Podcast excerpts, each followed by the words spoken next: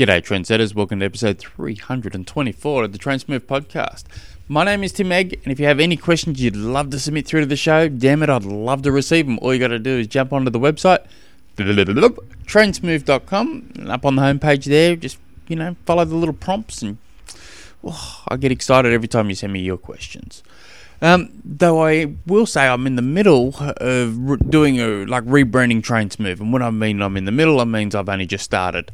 It's when I first started Transmove, it was pure. I, I really was trying to create something that I would have wanted in those first few years of getting into triathlons, in particular getting into Ironman, and I kind of got away from all that in the last oh, year, year and a half thereabouts. And I want to go back to that, but I want to do it. You know, I'm just focus. I want to head more down that that that way. Just so I'm in the in the process of working out how to rebrand it all.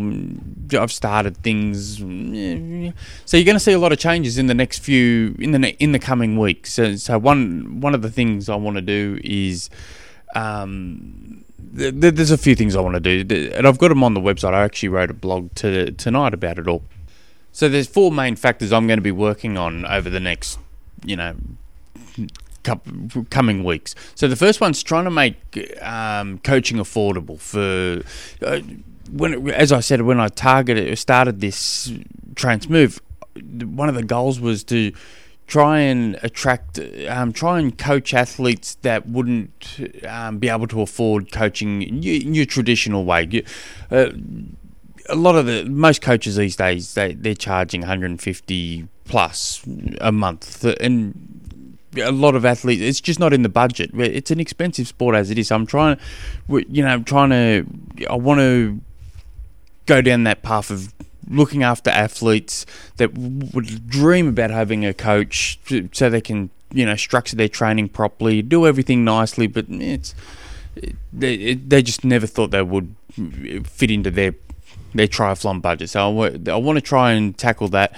Second one's um, I want to rebuild the resources page. So people, you know, I need nutrition plan, right? I'll go there, or I need to, you know, just all sorts of stuff I, I want to rebuild all that. And the, the third um, thing is I want to start building a, a video library on technique, drills, skills, some tips and stuff. Just trying to get that really started creative. And the most important, which you guys should be listening to, I want to become, become very consistent again with my podcast, trying helping triathletes for free through the podcast. So that's they're, they're the four main things I want to start really hammering the hell out of in, the in the coming weeks. So, um, like today, for instance, today's question, as I'm trying to find it because I've just got babbling away, it comes from Thomas. Uh, Thomas, uh, I am new to triathlons scene with a couple of sprints under my belt. I would like to do a 70.3, but I am terrible on on the swim. Coming from running, I am confident in my ability to build endurance. Right, uh, sorry, I'll say that a bit again. I'm confident in my ability to build to build the endurance required for the bike and run. I'm worried about my swim. I currently attend masters programs um, throughout the week. I have uh, kind of a freestyle breaststroke throughout my tri sprints with times of 10:40 in the river and 14:13 ocean swim. Do you think I can? Do you think I'll be able to do a 1.2 mile swim in December?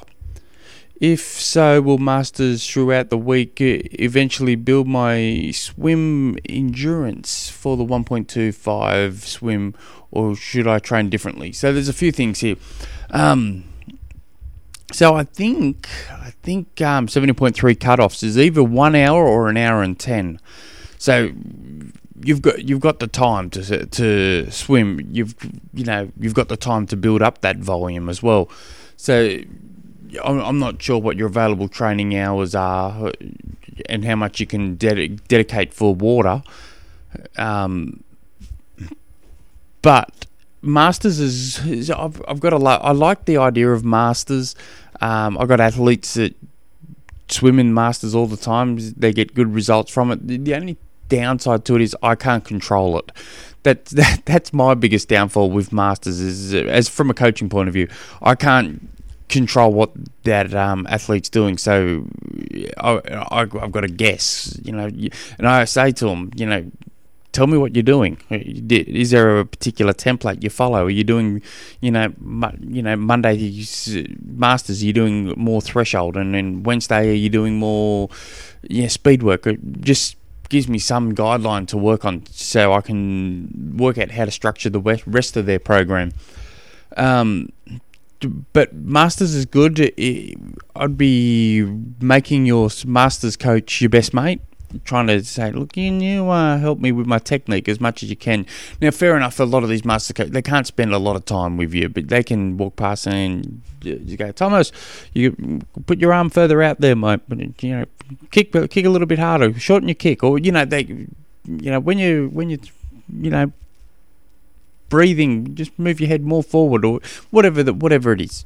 Um, so you're going to get some good tips from that um, the what was it? Um, you can buy um, a little bit of speed when it comes to water, like uh, um, these, like for instance, the Orca wetsuits. I have an entry level Orca wetsuit, which I'm most definitely going to be upgrading because over a half Ironman distance, there's a good, you know, 90 seconds to two minutes difference between the $250 Orca wetsuit and the $750 Orca wetsuit. That's free speed. So I don't, don't, know if you really want to spend that sort of money, but that that's a little bit of free speed there. Um, but yeah, yeah, you definitely can. If, if you were going to do something different, I, I wouldn't go into panic mode. If you if one swim, but if it depends. So I'm umming and ahhing because I don't know a lot here. Because let's say you're in the pool twice a week. Let's just call it twice a week. Let's say you go to the Masters one day a week, and the second one you do by yourself. And with that second one you do by yourself, I'd be just keeping it very, very basic. Maybe you know start off with doing um, ten times two hundred with twenty five seconds rest. Uh, do that for four weeks. Maybe maybe start off with thirty seconds rest. Week one, and just take five seconds per week off. Uh, for as you're leading into through to the four weeks, and then on the second four week training block, do five times four hundred, and then in that third week training block, do um, a set where it's 800, 600, 400, 200. And, and the pace is just slowly but surely getting faster and faster, and your recovery time between each one just decreases. Start off with, you know, 30 seconds rest, and then the next one's going to be 20 seconds rest. And you, you can play around with those sort of things. Um, but yeah, I do think you, you can do it. Um, you've got to, the first thing you should quickly do though is you need to add it into your swim training is some open water skill training. I've mentioned it a number of times throughout the the blogs. Is jump on your little Google on your YouTube machine and type in um, Luke Bell open water sites sighting or something like that. Just type in words to that effect, and you'll have the um, pro triathlete Luke Bell giving the a really, really, really good demonstration on how to sight in open water. He breaks it down. It's it's one of the best I've seen that breaks it down really nicely. Um, so I'd, I'd probably look at that and I'd start adding that into your um, weekly swim. So let's say you're doing it by yourself or you're doing it with the masters. Just tell your masters coach saying, look, in your main set there that I can see on the whiteboard, there's going to be room for me to do a bit of sighting. And just, you know, if it's a 25 metre pool, just sight twice per lap. If it's a 100 metre pool, or 50 metre pool, I should say, just sight four times during each lap. And just getting used to that, that's going to help greatly.